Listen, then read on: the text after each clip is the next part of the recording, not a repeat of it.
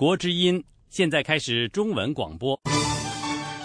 在以下的一小时里，我们将重播昨天晚上十点的时事经纬节目。首先，请听最新的国际新闻。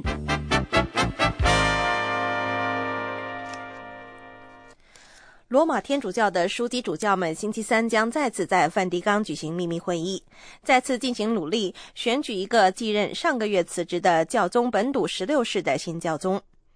星期二，一百一十五名枢机主教在西斯汀教堂中举行秘密会议进行投票，但是会议结束后，他们还未能选出一个新教宗。数千人冒雨在教堂外等待选举结果，结果他们看到了教堂的烟囱上冒出黑烟。这表明枢机主教们没有选出新教宗。一旦枢机主教们选出新教宗，教堂的烟囱上将冒出白烟，圣彼得大教堂的钟将被敲响。罗马天主教会一百一十五位枢机主教星期二在梵蒂冈的西斯汀教堂举行闭门会议，选举一位接任教宗本笃十六世的新教宗。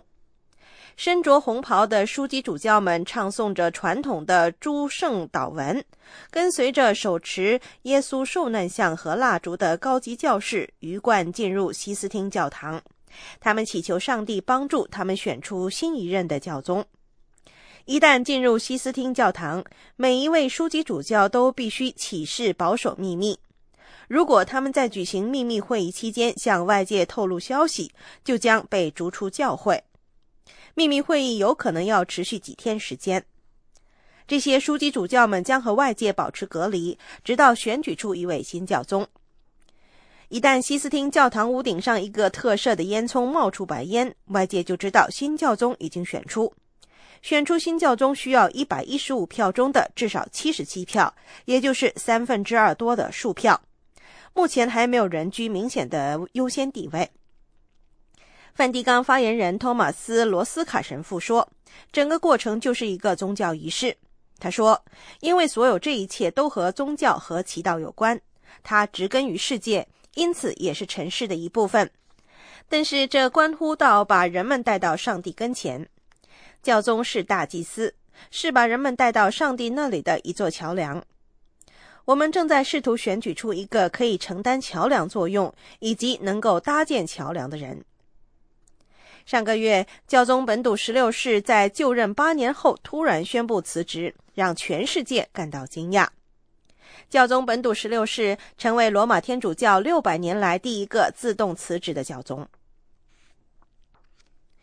美国资深情报官员詹姆斯·克拉珀说：“基地组织的核心力量已经退化，现在他们可能再也无法对西方国家展开大型的、复杂的攻击行动。”美国国家情报总监詹姆斯·克拉珀星期二在一份提交给国会的年度安全报告中做出了以上的评估。克拉珀说，在2001年911恐怖袭击事件十多年后，美国面临的一个重大威胁是网络攻击和网络间谍活动。克拉珀说，简单的攻击行动就足以突破疏于防备的计算机系统，对电脑网络。电力网或者是其他类似的系统展开攻击。克拉珀在谈到朝鲜时说，他不相信朝鲜政府会使用核武器，除非他们察觉到有危险威胁到他们的生存。但是克拉珀也表示，目前还不清楚平壤会如何界定威胁的定义。他说，朝鲜的核武器和导弹项目对美国和东亚各国都是一个非常头疼的问题。克拉珀在伊朗的问题上说：“伊朗无法在不被察觉的情况下生产出足够制造一枚核弹的高度浓缩的金属铀。”美国总统奥巴马本星期将连续三天拜访国会，和国会议员举行会谈。奥巴马这次采取的不同寻常的举动，目的是解决美国对于政府开支、税收和国债等问题持续不断的争论。奥巴马总统在四年的第一任期中，极少就政策问题和普通议员进行直接讨论。但是上星期，奥巴马总统在华盛顿一个酒店中和十二名共和党参议员共进精美的晚餐，并在白宫和一名关键的反对派人物——威斯康星州的共和党众议员保罗·瑞安共进午餐。一些分析人士表示，这是奥巴马总统发动的魅力攻势，希望能够补救过去没能在政府财政问题上达成一笔大交易的失败。好的，各位听众，新闻简讯就播报到这里，我是欣欣。接下来请继续收听美国之音的时事经纬节目。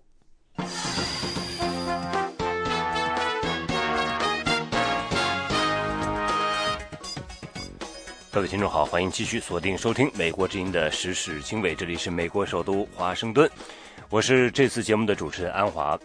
首先，我们来给大家介绍这个时段的主要内容。朝鲜官方媒体报道了金正恩视察前线部队时发出的最高调的威胁，而韩国认为平壤的威胁是心理战术。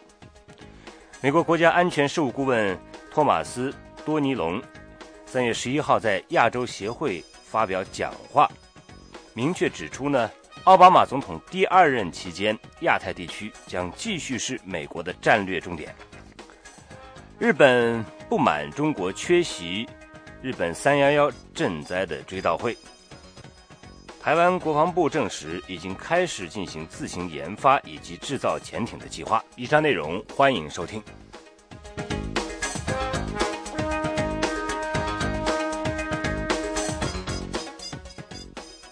朝鲜官方媒体报道了金正恩视察前线部队时发出了最高调的威胁。那么这支部队呢，已经做好攻击韩国一个边界岛屿的准备。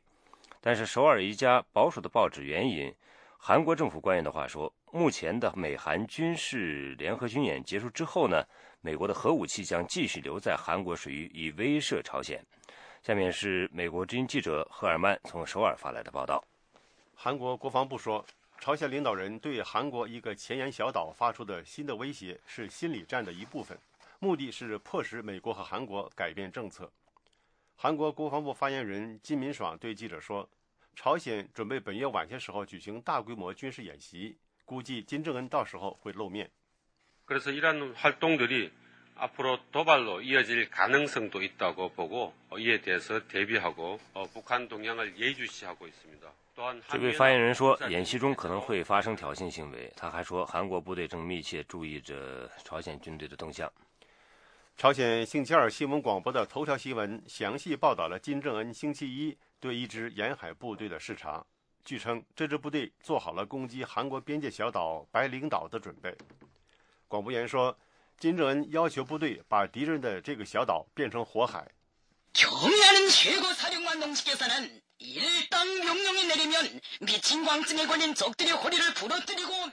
广播员说：“金正恩对官兵说，一旦他下达命令，就把敌人拦腰斩断，彻底割断他们的命脉，让疯狂的敌人知道什么是真正的战争。”韩国半官方的联合通讯社报道说，金正恩最近视察西南沿海的举动，令当地观察人士担心，南北双方有可能在黄海再次发生军事冲突。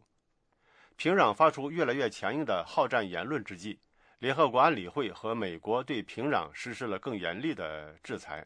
美韩开始举行每年一度的联合军事演习。首尔主要的报纸《中央日报》援引韩国官员的话说，下个月美韩联合军演结束之后，美国的核武器将继续留在韩国水域，很可能是潜艇上的核武器。美国在一九九一年从朝鲜半岛撤走了核武器。驻韩美军针对美国之音的采访要求发布声明说，美国仍然坚守保卫盟国的承诺，其中包括通过常规力量和核保护伞提高提供高度威慑。朝鲜半岛的紧张局势上升到多年来没有过的高度。平壤说，美韩目前的联合军演是针对平壤的不断升级的对峙的一部分，也是核打击的前奏。因此，平壤有权准备发动先发制人的核打击。平壤还宣布，从三月十一号开始废除一九五三年签订的停战协定。当时签约的还有中国志愿军和交战的另一方联合国军。联合国发言人马丁内西尔基说：“尽管平壤宣布废除停战协定，但是这个协定仍然有效。” The terms of the armistice agreement do not allow either side unilaterally to free themselves from it. 他说：“根据停战协定的条款，任何一方都不可以单方退出。秘书长当然会重申这个重要协定的有效性。”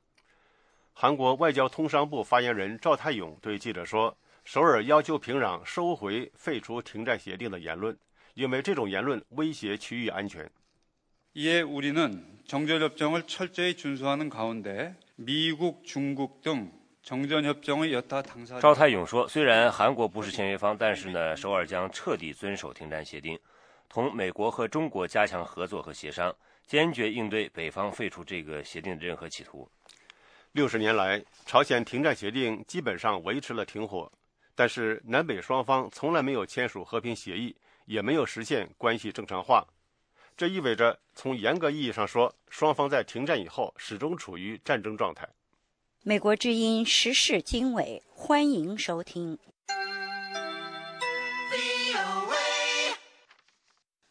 美国之音的时事经纬，我们接下来来关注的是美中关系。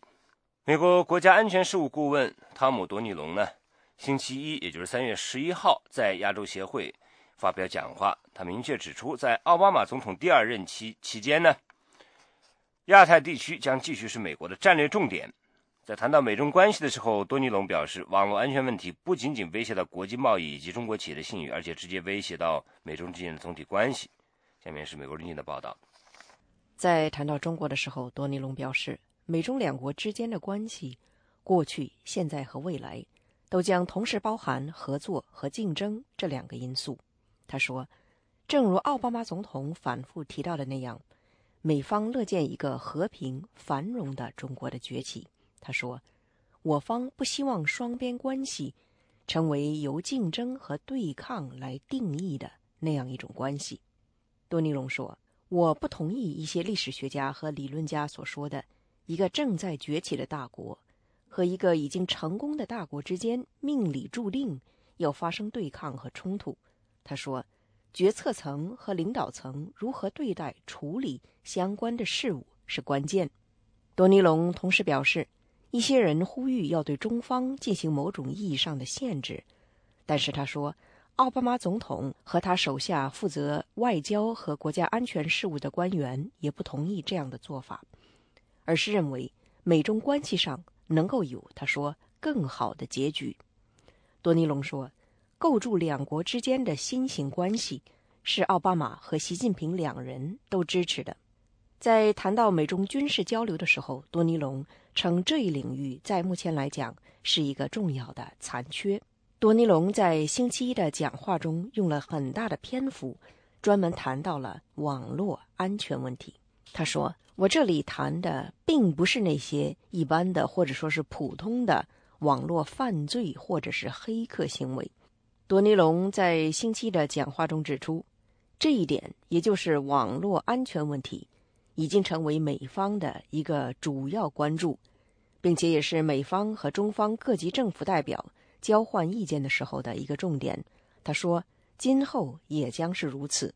在网络盗窃方面，美方明确提出了三点：第一，中方需要意识到这一问题涉及的面之广，以及整个问题严重到什么程度，还有这个问题所带来的风险，不仅仅是国际贸易方面的风险，也不仅仅是中国产业界的名誉所面临的风险，而是对两国总体关系所带来的风险。美方提出的第二点是。中方需要采取严肃的步骤和措施，调查并停止所有这些网络侵权行为。第三，他说，需要中方和我方一道，通过建设性的、直接的对话，来构筑一个网络空间里面大家都能够接受的行为准则。奥巴马总统的国家安全事务顾问多尼龙在星期一的讲话中表明，美国方面。将战略重心向亚太转移，其中一个考虑是希望在处理日常外交事务的同时，能够从长远的角度拓展外交战略。他说，奥巴马总统认为美方在中东等一些地区投入的过多了，而与此同时，在亚太等地区投入的过少了，因此需要重新进行战略平衡。他强调说。重新进行战略平衡，并不意味着其他区域就不再重要了，也不意味着要限制中国的发展，或是要对亚太国家发号施令。他进一步强调说，重新进行战略上的平衡，不仅仅是军事意义上的，而是军事、政治、贸易、投资、发展以及价值观的总体上的投入。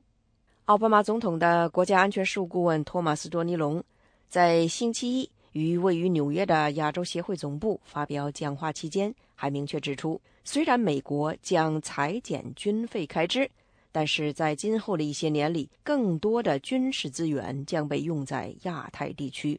二零二零年以前，百分之六十的海军战舰将把基地设在太平洋地区。今后五年里，空军也将把重点。转到太平洋。除此之外，美国的陆军和海军陆战队派驻太平洋地区的人力和物力资源也将增加。在军事现代化方面，多尼龙表示，美军太平洋司令部将配备最先进的装备，包括潜水艇，还有包括 F 二十二和 F 三十五在内的第五代战机、通讯、雷达以及导弹防御系统等等。奥巴马的国家安全事务顾问多尼龙在讲话当中还指出，就目前来讲，亚太地区所面临的安全领域的首要威胁是北韩。星期一，美国财政部宣布将对北韩的外贸银行实施制裁，理由是这家银行在北韩研发大面积杀伤性武器的过程当中扮演了相关的角色。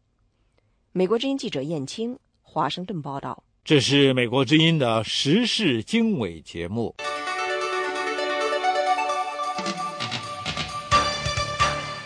欢迎继续收听美国之音的时事经纬。日本政府星期二对中国缺席赈灾追悼会表示遗憾。中国外交部发表书面谈话，强烈抗议日本在追悼会上给予台湾外交礼遇。下面是特约记者小玉在东京的报道。日本外相岸田文雄星期二阐明。中国缺席前一天举行的赈灾两周年追悼会，理由是台湾问题。岸田在记者招待会上表示，尽管日本事前向中方说明尊重中国的台湾是中国不可分割的领土立场，还解释安排台湾代表与外交使团一起献花，是因为台湾为灾区提供了巨大的援助，但是没有得到中国的理解。日本内阁官方长官菅义伟星期二也在记者招待会上表示极为遗憾。他说：“中国的做法否定了我们感谢台湾各界提供援助的心情，令人遗憾。”中国外交部发言人华春莹星期一在官方网站上发表谈话，谴责日本在追悼会上给予台湾代表外交礼遇，向日本提出强烈抗议。星期一，一百五十多个国家和地区的一百二十多名代表出席了日本政府主办的赈灾两周年追悼仪式。台湾的台北驻日经济文化代表处代表沈思纯出席，并且与外交使节一起献了花。一年前，台湾代表虽然出席了追悼仪式，但是没有得到外交礼遇，坐席被安排在二楼。并且未能得到与外交使节一起献花的机会。日本三幺幺赈灾发生以后，来自台湾的捐款达二百亿日元以上，成为各国与地区捐款之首。但是，日本民主党政权照顾到与中国大陆的关系，在刊登感谢各国援助广告时，没有在台湾刊登，并且在追悼会上。也冷遇了台湾代表。事后，当时的在野党自民党责问民主党政权做法有欠妥当。时任首相野田佳彦也承认安排不够周到。美国之音特约记者小玉东京报道。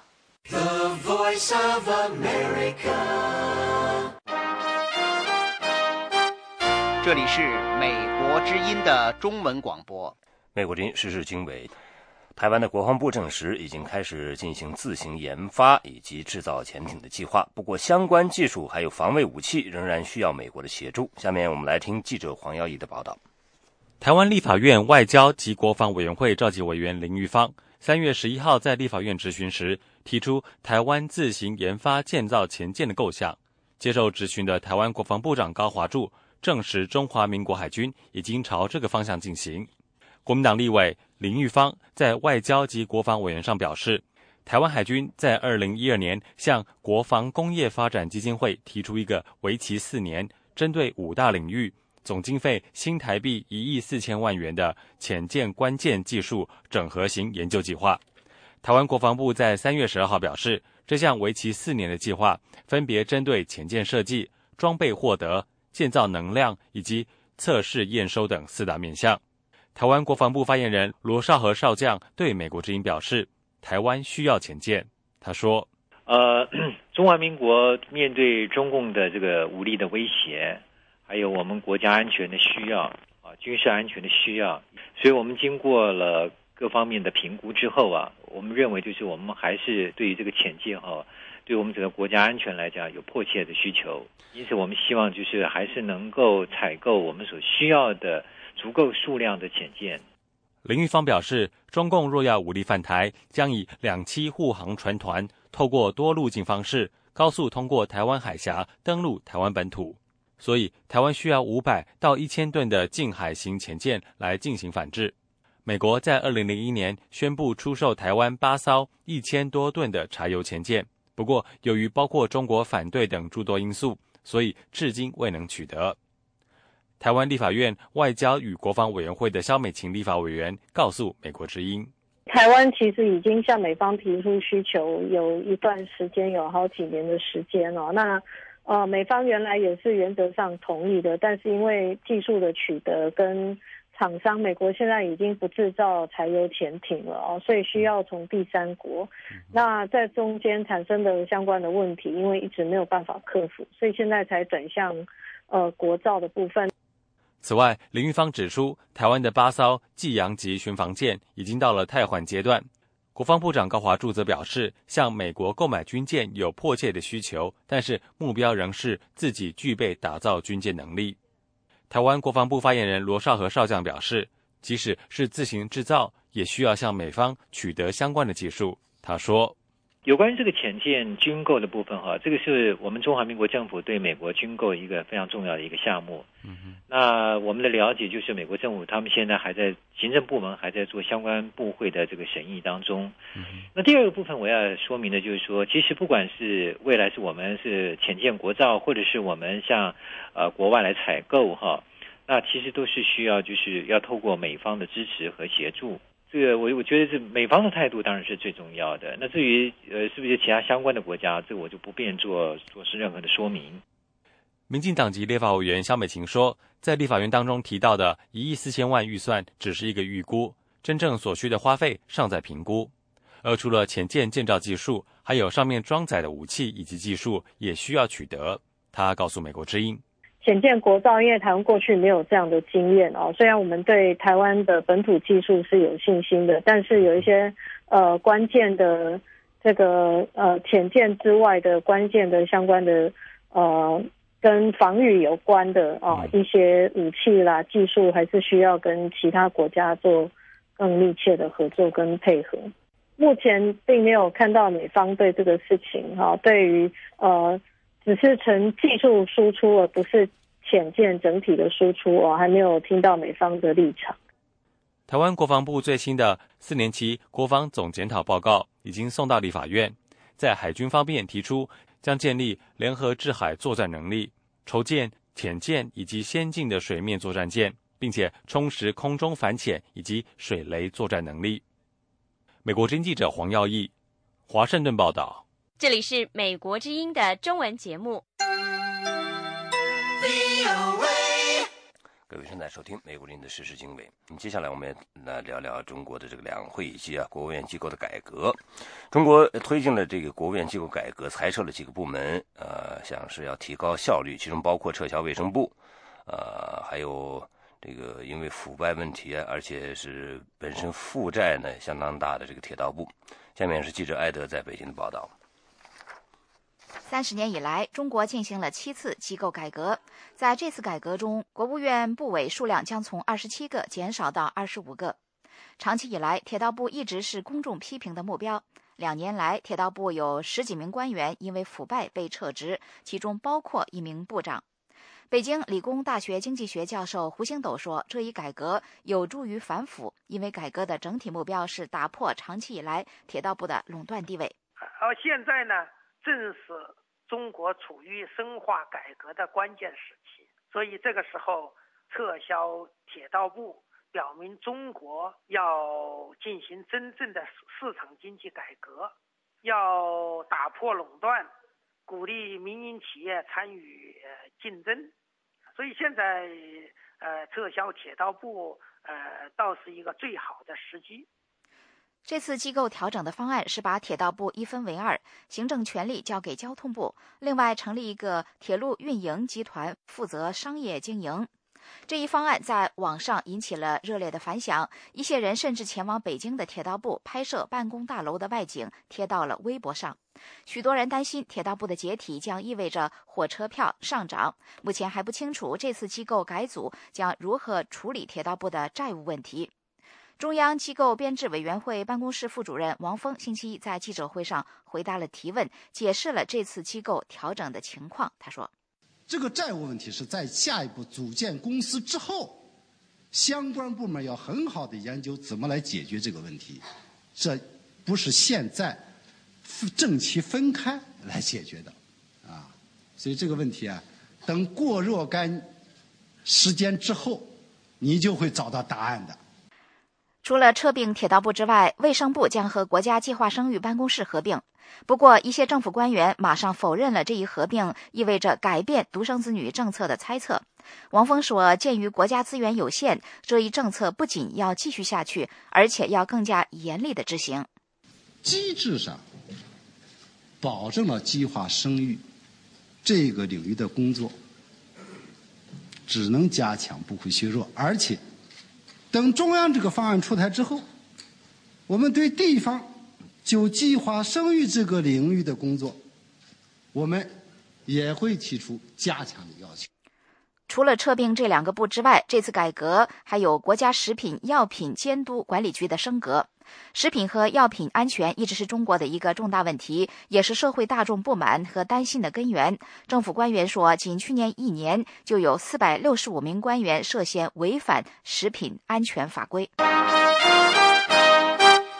这里是美国之音的中文广播，各位正在收听美国之音时事经纬。中国领导人习近平和日本首相安倍呢，啊，预计分别在二月和三月和四月访问俄罗斯啊。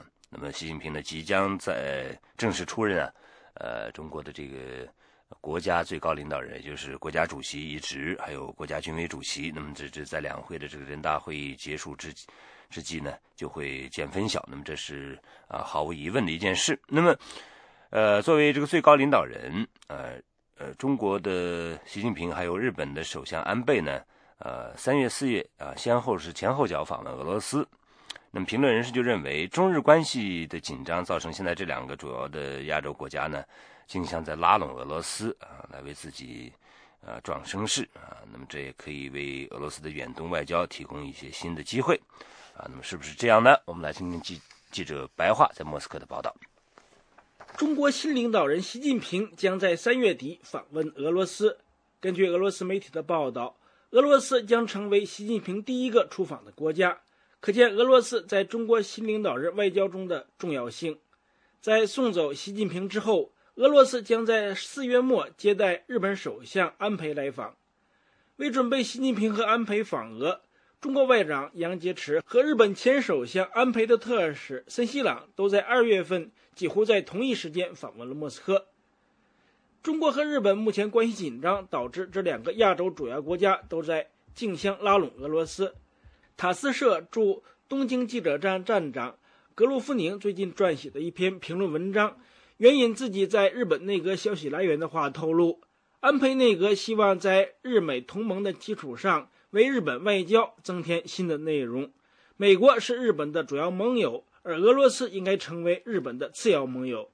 安倍四月份访俄，就是要试探日俄未来合作、发展双边关系的可能性。这篇文章认为。中日竞争正为俄罗斯的远东外交提供难得机会，俄罗斯可利用这一时机，在亚洲的浑水中摸到大鱼。文章认为，习近平把俄罗斯选为第一个出访的国家，这让日本担忧。安倍内阁不希望看到俄罗斯同中国结盟，共同对付日本。俄罗斯的日本问题学者基斯塔诺夫认为，俄中日三角关系中，中日关系比较复杂。中国和俄罗斯都与日本有领土纠纷，但俄罗斯的外交活动空间其实并不大，不太可能出现两个国家结成同盟对付第三国的情况。基斯坦诺夫说，梅德韦杰夫担任总统期间访问中国时，双方当时签署的声明中提到，俄罗斯和中国共同反对篡改二次大战历史的企图。反对修改二次大战的结果，日本把俄中两国的这一努力看成是共同对日本施压，但其实并不是这样。中日领土纠纷和俄日领土纠纷都应该在双边的关系的框架内解决。多次参与俄日领土问题谈判的俄罗斯远东事务发展部部长兼俄罗斯总统在远东地区的全权代表伊沙科夫认为，围绕俄日领土问题的谈判。不会出现突破。他说：“为解决俄日领土问题，现在提出了许多方案，比如先归还两个岛屿的‘二加二’方案，或是‘三加一’方案等等。这些方案能够继续提出很多，但就目前的各自国情来看，日本首相不会放弃归还岛屿的要求，因为那样日本国民不答应。”同样，俄罗斯总统也不会把岛屿转交给日本，因为那样将失去俄罗斯民众的支持。所以，目前解决俄日领土问题的时机还不成熟。伊沙科夫说，他主张应该搁置争议，加强俄日之间的经济合作，吸引日本投资开发南千岛群岛，也就是日本称作的北方四岛。伊沙科夫说，过去的经验表明，只要项目有吸引力，比如能源项目。日本方面从来都没有提到过领土问题会妨碍经济合作。俄罗斯媒体说，俄罗斯的策略应该是既不得罪中国，也不得罪日本，而是利用中日竞争讨好俄罗斯这一时机，来巩固俄罗斯在亚洲的地位，并借机吸引这两个国家的资金和技术，发展远东地区的基础设施。以上是美国之音特约记者白花从莫斯科发来的报道。这是美国之音的中文广播。美国之音时事经纬。现在呢，在中国的这个呃当下呢，商人仰仗他们所呃索取到的，或者说所联系到的这种公权力呢，欺压百姓的事件是屡见不鲜，导致群体事件频频发生。中共总书记习近平最近在两会期间告诫官员不要和商人勾肩搭背。观察人士指出，官商的这种焦灼关系，现在呢可以说是中国现行这种官商不分的体制所决定的。啊，下面我们来听记者陆阳的报道。习近平日前在参加十二届全国人大江苏代表团评论时指出。领导干部要提升自我境界，面对纷繁的物质利益，要做到君子之交淡如水；官商交往要有道，不要勾肩搭背，不分彼此。中国近几十年来，近十年来发生在民间的强征土地、强拆房屋、劳资纠纷等侵权案例。引发的群体事件，已经从开始时的新闻事件过渡为现在的家常便饭。其中每一个单独案例的背后，都有公权力为侵权者撑腰，公权力介入司法为侵权者开脱，进而造就了中国的上访大军，也造就了民间的官民对立现实。得到公权力庇护的商人，反过来向官员输送利益，形成官商勾结的互利网络。北京理工大学教授、中国问题学者胡星斗认为，中国鼓励以政府的力量推动经济发展，鼓励以经济建设为中心，甚至鼓励官员直接经商。很多政府官员同时是国营企业的董事长。他认为，官商不分在中国非常普遍，这是中国严重腐败的根源之一。胡星斗三月十一号对美国之音说。啊，所以与呃官员与企业家勾肩搭背，实际上很大程度上是由体制所造成，是由由于我们过去呃政府对经济的过度干预所造成的。嗯，啊，是由于呃政府不惜一切代价去发展经济，是采用政治的力量呃去干预经济所造成。所以不能够仅仅去怪个人啊，个人某个官员要跟企业家勾肩搭背，呃，恐怕政府呃有时他希望官员去跟企业家勾肩搭背，呃，因为只有勾肩呃勾肩搭背才能够促进 GDP 的增长。胡英斗说。现在政府又强调官商不要勾肩搭背，其实界限是很难区分的，因为这个体制就是政经不分、官商一体的体制。除了上呃这种体制上的缺陷之外，胡星斗认为，中国现在还没有防止官商勾结、谋取私利的相关法律，而一些发达国家在限制官员跟企业家交往方面有非常详细的立法。宪政学者同陈永苗同一天表示。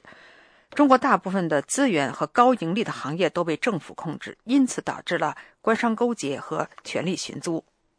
几乎绝大部分的呃这个资源哈，经济资源它是掌握在政府手上的，所以要不勾肩搭背，不跟这个官商如果不不不连在一起的话，那是他没办法没法赚钱的，没办法维持企业的。凡是利润率高的地方，他肯定是要抓在政府手上。所以，如果说没有官商勾结，没有这一个个权力，没有权力寻租的话，我估计中国的这个经济，整个整个体系就崩溃了，就没掉了。陈永苗同时认为，所谓官商勾肩搭背，实际是个非常复杂和混乱的问题，远远不是仅仅通过立法能够限制得了的。他认为，法律约束不了现行体制下资源分配的方式。美国之音陆洋华盛顿报道。美国之音，欢迎收听。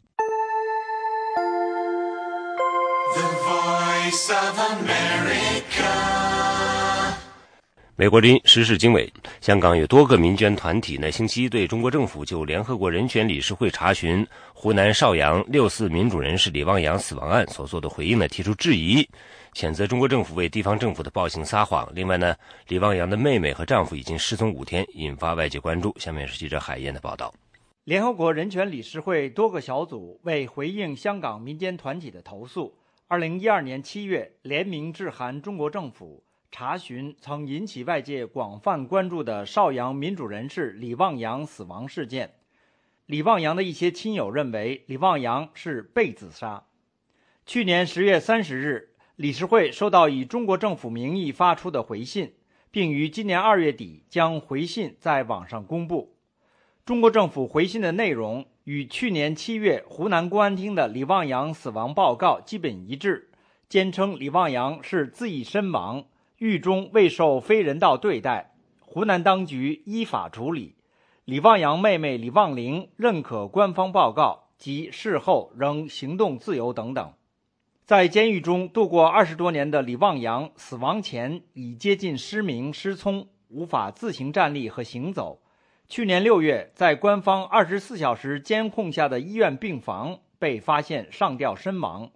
他的朋友说：“李旺阳意志坚强，死前还在畅谈未来。”李旺阳死亡案引发外界广泛抗议，在香港引发数万民众上街游行示威，要求中国政府彻查李旺阳死亡真相。三月十一日，香港支联会、职工盟、学联。基督教学会等七个团体举行联合记者会，谴责中国政府的回信提供虚假资料、谎言连篇，并要求联合国继续关注事件、追查真相，确保李旺洋家人及朋友安全。这些团体在记者会上展示香港媒体对包括李旺洋本人、李旺洋妹妹等人的采访视频和资料，并提供澳大利亚见证医学教授的分析报告。反驳中国政府的说辞。代表独立中文笔会参加记者会的笔会常务秘书潘家伟星期二对美国之音表示，中国政府对联合国的回信特别提及有香港籍省政协委员参与调查李旺阳死亡，但是政协委员作为政府的花瓶，不可能增加中国政府回信的公信力。他说：“这个公信力方面，我们觉得是质疑的。”非常的不能接受，他们自己的这些政协官员等等的自己去调查，根本没有独立的调查，所以没有一点可以相信的。所以为什么我们昨天特别要开那个记者会，就说明中国政府是公然的向联合国去上访啊，所以我们绝对不能接受。潘家伟还表示，中国政府不应该为地方政府的所作所为买单，一味袒护。他说。我们觉得是非常愚蠢了。他这样的也就证明了中国政府怎么去看待国际社会对于中国人权状况的回应。他们只是一直以这样的回避。我们继续会要求联合国继续去调查李旺阳呃死亡的事情，还有其他李旺阳的亲友被带走啊、被失踪啊那那些人，我们也都要求呃联合国那边去跟进和关注。另外，李旺阳好友邵阳民主人士朱承志星期二告诉美国之音，李旺阳的妹妹李旺玲从八号以后毫无信息，朋友几次到家探访也不在家。朱承志对外披露李旺阳被自杀视频和图片后，被邵阳当局关押和监视居住多半年。他表示对李旺阳妹妹失去音信非常着急。他说。我现在最揪心的事呢，也就这一个事。我会尽我最大的努力呢，是来寻找李万林。我也曾经呢和那邵阳的方啊，李万林失踪的事情呢，我跟他们呢提出来了。我可能呢向相关的部门啊进行一个人口失踪报案。香港立法会议员支联会主席李卓人星期二对美国之音表示，他们对李旺玲自上周失踪表示严重关注。李卓人同时表示。他们会再向联合国人权理事会和联合国人权专员对中国政府对联合国的回信提出反驳，要求人权理事会继续跟进和讨论，并请求理事会成员国代表他们与中国政府进一步交涉李旺洋案。美国之音记者海燕香港报道。这是美国之音的中文广播。美国之音时事经纬在华盛顿现场直播。深圳的一个维权人士黄文勋日前因为再次举牌呼吁民主、自由、宪政、人权、平等等，被这个当地警方拘留。多次从事街头民主行动的黄文勋未来命运如何，目前不得而知。详情是美文记者杨明的报道。被民间誉为“举牌五君子”之一的黄文勋，三月十号下午在深圳市中心繁华地带。华强北再次举牌，呼吁不要恐惧，打倒共产党，打倒独裁专政，民主、自由、宪政、人权、平等万岁，建立民主中国，我们才是国家的主人。在举出标语牌并喊出这些口号后不久，准备走向深圳市委的黄文勋就被华强北和福田分局的公安警察强行抬走，目前据信被关押在华强北派出所。黄文勋曾多次在公众场合举牌表达公民的政治诉求和维权意识。今年二月一号，黄文勋在深圳中级法院外举牌声援被以贪污罪判处十四年六个月的前深圳罗湖公安分局民警王登潮时，被警察带到当地派出所并遭到殴打。三月四号，黄文勋和另外几个人在深圳市政府门前。举牌要求当局归还此前他被抄走的电脑等私人财物，又被带到派出所问讯和做笔录。二零一二年三月三十一日，黄文勋在广州天河同欧荣贵、肖勇、杨崇、罗守恒等民主维权人士一道举牌，要求国家领导人公布财产，被当局以非法集会罪刑事拘留。在被关押了一个月后，黄文勋获得取保候审。因此，黄文勋和另外四人被民间称为“举牌五君子”。黄文勋的辩护律师王全平说：“言论自由是宪法赋予公民的神圣权利，黄文勋没有犯法，他是在履行自己的宪法权利。”没有没有没有，我认为不构成违法，宪法权利嘛，因为公民有游行示威呀啊，表达自己这个呃政治权利的这个自由嘛。他一个人去喊几句口号，呃，这是他体现他的言论自由嘛。那他怎么会违法呢？王全平律师说，执政党这么伟大，这么正确，会因为黄文勋喊打倒共产党就会真的倒吗？他希望共产党不要害怕公民喊几句口号什么的。黄文勋现在仍处在取保候审阶段，再过一个多月就可以被解除。广东知名的维权律师范彪文说：“对于仍在取保候审阶段的黄文勋来说，他可能因为在取保候审阶段被当局认为触犯了法律而遇到麻烦。”他说。黄文勋可能会被作出取保候审决定的机关收监。目前，黄文勋被关押在深圳华强北派出所，等候当局的发落。范彪文律师说，黄文勋被关押在派出所，未来的命运可能有两种：一，当局对黄文勋实施行政拘留，期限最长十五天；二，直接把黄文勋送到去年作出黄文勋取保候审决定的机关，由该机关决定黄文勋的命运。参与网说，黄文勋是广州惠州博罗县人，今年二十三岁。据黄文勋中学老师介绍，黄文勋上学期间曾被惠州教育局评为道德模范、品学兼优的好学生。黄文勋曾经边打工边在中山大学走读。二零一一年开始参与广州街头民主抗议活动。黄文勋在这次举牌抗议之前，发出了“深圳街头举牌打倒共产党”的呼吁。他在呼吁中说。中华民族六十四年来蒙受的苦难，全都是中共和他建立的罪恶体制强加的。中共，你别拿白色恐怖来吓我！你的牢狱已困不住我的信仰，不自由吾宁死！美国之音杨明香港报道。这是美国之音的时事经纬节目。各位正在收听美国之音时事经纬，这里是美国首都华盛顿。台湾的民进党立委提出，为避免造成两岸共同保钓的印象，政府不应再对展示中国国旗的台湾渔船提供保护。台湾保钓人士表示，出海就不怕死，不在乎政府保护与否。下面是记者申华的报道。台湾民进党立委李俊毅三月十一日在立法院质询海巡署署长王进旺时。谈到了台湾保钓人士在保卫钓鱼台（中国称钓鱼岛，日本称尖阁诸岛）行动中展示中国大陆五星红旗，而台湾海巡署出动船只予以保护，并且和日本海岸自卫队船只遭遇的情况。搞了老半天，黄锡林根本是拿中国的钱嘛？那现在变成怎么样？我拿中国的钱，我做保钓运动，结果台湾的海巡署保护我。那这样会不会造成人家的误解？说台湾跟中国共同保钓？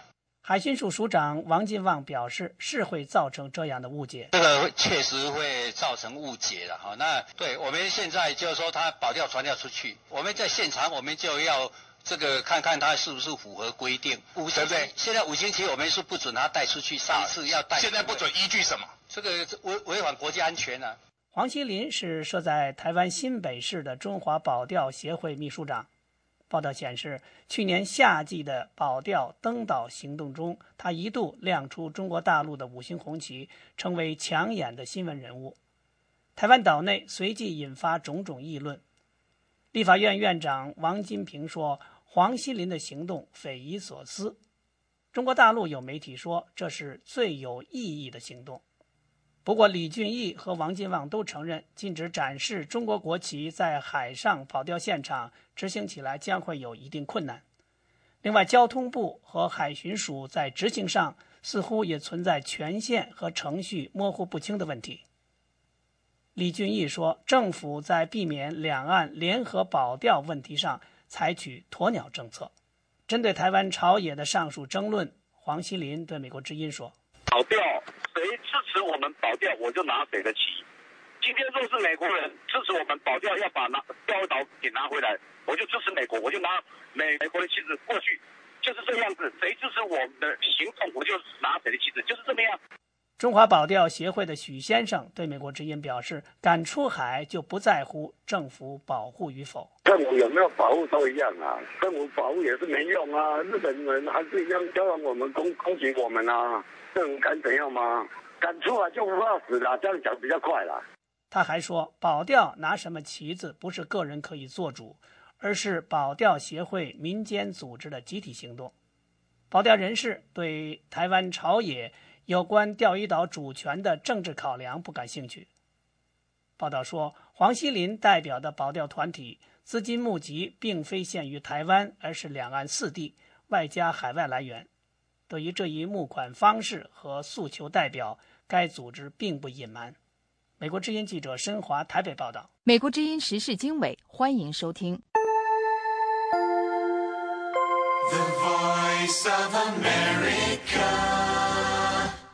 巴基斯坦总统扎尔达里呢，正在伊朗准备出席一条新的天然气管道的开工仪式。那么，这条管道将可以为急需能源的巴基斯坦提供天然气。美国军记者贝恩就这个项目发来报道说，该项目有招致国际社会针对德黑兰核项目而实施制裁的风险。下面请听报道。扎尔达里总统和伊朗领导人艾哈迈德内贾迪将启动耗资数十亿美元的管道项目的建设。这条管道将向急需天然气的巴基斯坦输气。尽管美国方面表达了严重关切，但是破土动工仪式还是被安排在两国的边界地带举行。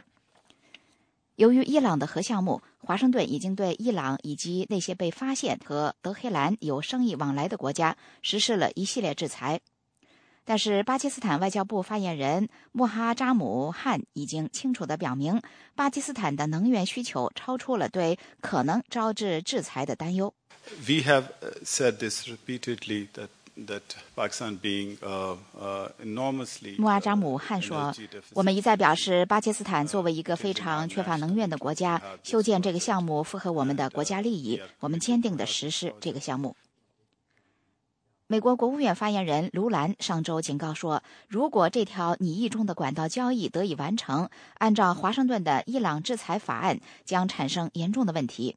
他说，美国正在和巴基斯坦展开合作，来寻找其他能源供应来源，比如修建一条来自中亚国家土库曼斯坦的天然气管道，并且增加水电建设。但是扎尔达里坚持认为，和伊朗的这个项目对巴基斯坦经济来说具有巨大的重要性，不应当受到制裁的影响。The world and other countries have given other nations permission to. 扎尔达里说，这些制裁包括世界和其他国家允许另外一些国家与伊朗进行贸易，所以我看不出为什么我们就不能和世界进行约定，让世界理解我们的观点，让巴基斯坦的这个项目免于制裁。自从1994年以来，这个管道项目就一直在筹划之中。问题是在巴基斯坦政府还有几个星期就即将迎来全国选举的情况下，现在推动建设这条管道，到底是赢得选举的策略，还是巴基斯坦政府的实际政策？巴基斯坦几年以来一直经受着停电和长期能源短缺的困扰，影响该国的商业和家庭生活。巴基斯坦官员已经表示，这条管道可能在2014年底投入运营。一直排队等候为自己的轿车加压缩天然气的拉希德·麦赫迈德欢迎巴基斯坦和伊朗的这项交易。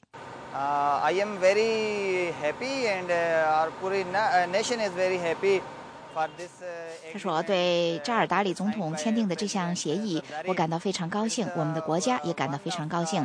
这是过去五年以来最重要和最有利的协议之一。”即使巴基斯坦准备全力推进这个项目，但是还不清楚的是，巴基斯坦将如何支付从巴基斯坦西部与伊朗接壤的边界地带通往巴基斯坦的总长七百八十公里的管道费用，也不知道巴基斯坦将如何确保这条将穿越动荡的俾路支省的管道能够安全的运营。美国之音 VOA 卫视。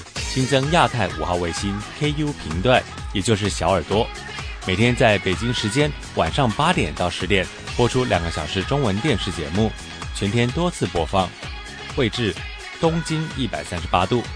此外，还在亚洲三号卫星 C 频段以及十一 H 频段，也就是大耳朵播出节目，位置东经一零五点五度。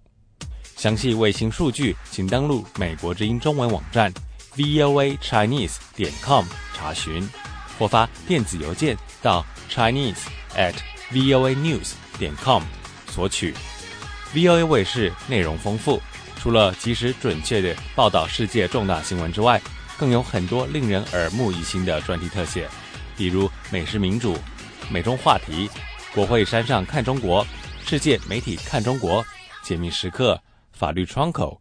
火墙内外、美国万花筒、走进美国、新潮 USA、虎妈经、英语教学、VOA 连线等。当然，还有人们耳熟能详的访谈节目、时事大家谈、焦点对话以及海峡论坛。欢迎收看《美国之音》VOA 卫视。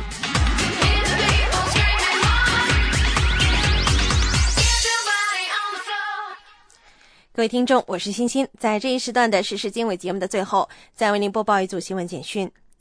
中非共和国政府说，反叛分子最近在南部一个城镇发动的攻击，显示塞雷卡反叛组织仍然抱有望占有占领整个国家的野心。塞雷卡士兵星期一对位于中非共和国和刚果民主共和国边界上的班格苏发动攻击。这次攻击发生的几个月前。该反叛组织刚刚和政府签订了一份和平协议。中非共和国的国防部长谴责了这次攻击行动。他说：“这又一次证实了塞雷卡希望继续通过各种途径占领国家领土。”反政府军指责博奇泽总统领导的政府没有实施和平协议中的条款。他们指责政府挑起敌意。他们还呼吁释放政治犯，并从中非共和国撤出外国军队。塞雷卡士兵去年十二月发动了起义，而后控制了中非共和国三分之一的领土。一月十一号，政府和反叛分子同意签署一项和平协议，该协议允许博奇泽总统继续执政，直到他的任期在二零一六年结束为止。根据该协议，博奇泽总统任命了一个反对派律师尼古拉·蒂昂盖伊出任总理职位。巴基斯坦前总统穆沙拉夫的助手说，穆沙拉夫计划在三月二十四号返回巴基斯坦参加议会选举。穆沙拉夫所属的巴基斯坦穆斯林联盟的官员星期二宣布，该党的活动人士和媒体人士将陪伴穆沙拉夫从迪拜返回卡拉奇。官员还表示，一则穆沙拉夫的竞选广告会在他即将回国之前开始播放。自从2008年以来，穆沙拉夫自愿到伦敦和迪拜进行自我流放。他在巴基斯坦面临被逮捕，因为据说他在2007年参与了暗杀前总统布托的行动。穆沙拉夫星期一在接受美国之音采访时仍然表示，对他的指控是政治上的诬陷。穆沙拉夫还表示，他预计会得到人民的支持，他将在法庭上为自己进行抗辩。罗马天主教的枢机主教们星期三将再次在梵蒂冈举行秘密会议，再次进行努力选举一个继任上个月辞职的教宗本笃十六世的新教宗。星期二，一百一十五名枢机主教在西斯汀教堂中举行秘密会谈，进行投票。但是会议结束之后，他们还未能选出一个新教宗。数千人冒雨在教堂外等待选举结果，结果他们看到了教堂的烟囱上冒出黑烟。这表明枢机主教们没有选出新教宗。一旦枢机主教们选出新教宗，教堂的烟囱上将冒出白烟，圣彼得大教堂的钟将被敲响。美国总统奥巴马本星期将连续三天拜访国会，和国会议员举行会谈。奥巴马这次采取的不同寻常的举动，目的是解决美国对于政府开支、税收和国债等问题持续不断的争论。奥巴马总统在四年的第一任期中极少就政策问题和普通议员进行直接讨论，他更愿意和国会领导人进行会谈，或者像在竞选时那样就他想要解决的问题在全国各地和选民进行讨论。但是上星期，奥巴马总统在华盛顿的一个酒店中和十二名共和党参议员共进精美的晚餐，并在白宫和一位关键的反对派人物。威斯康星州的共和党众议员保罗·瑞安共进午餐。一些分析人士表示，这是奥巴马总统发动的魅力攻势，希望能够补救过去没有能在政府财政问题上达成一笔大交易的失败。星期二、星期三、星期四，奥巴马总统将分别和国会议员举行会谈。以上是这一小时的国际新闻。您如果需要获取更多的信息，请访问美国之音网站 www 点 voa chinese 点 com。美国之音现在就结束这一个小时的新闻节目。下次播音在北京时间上午八点开始，欢迎到时收听。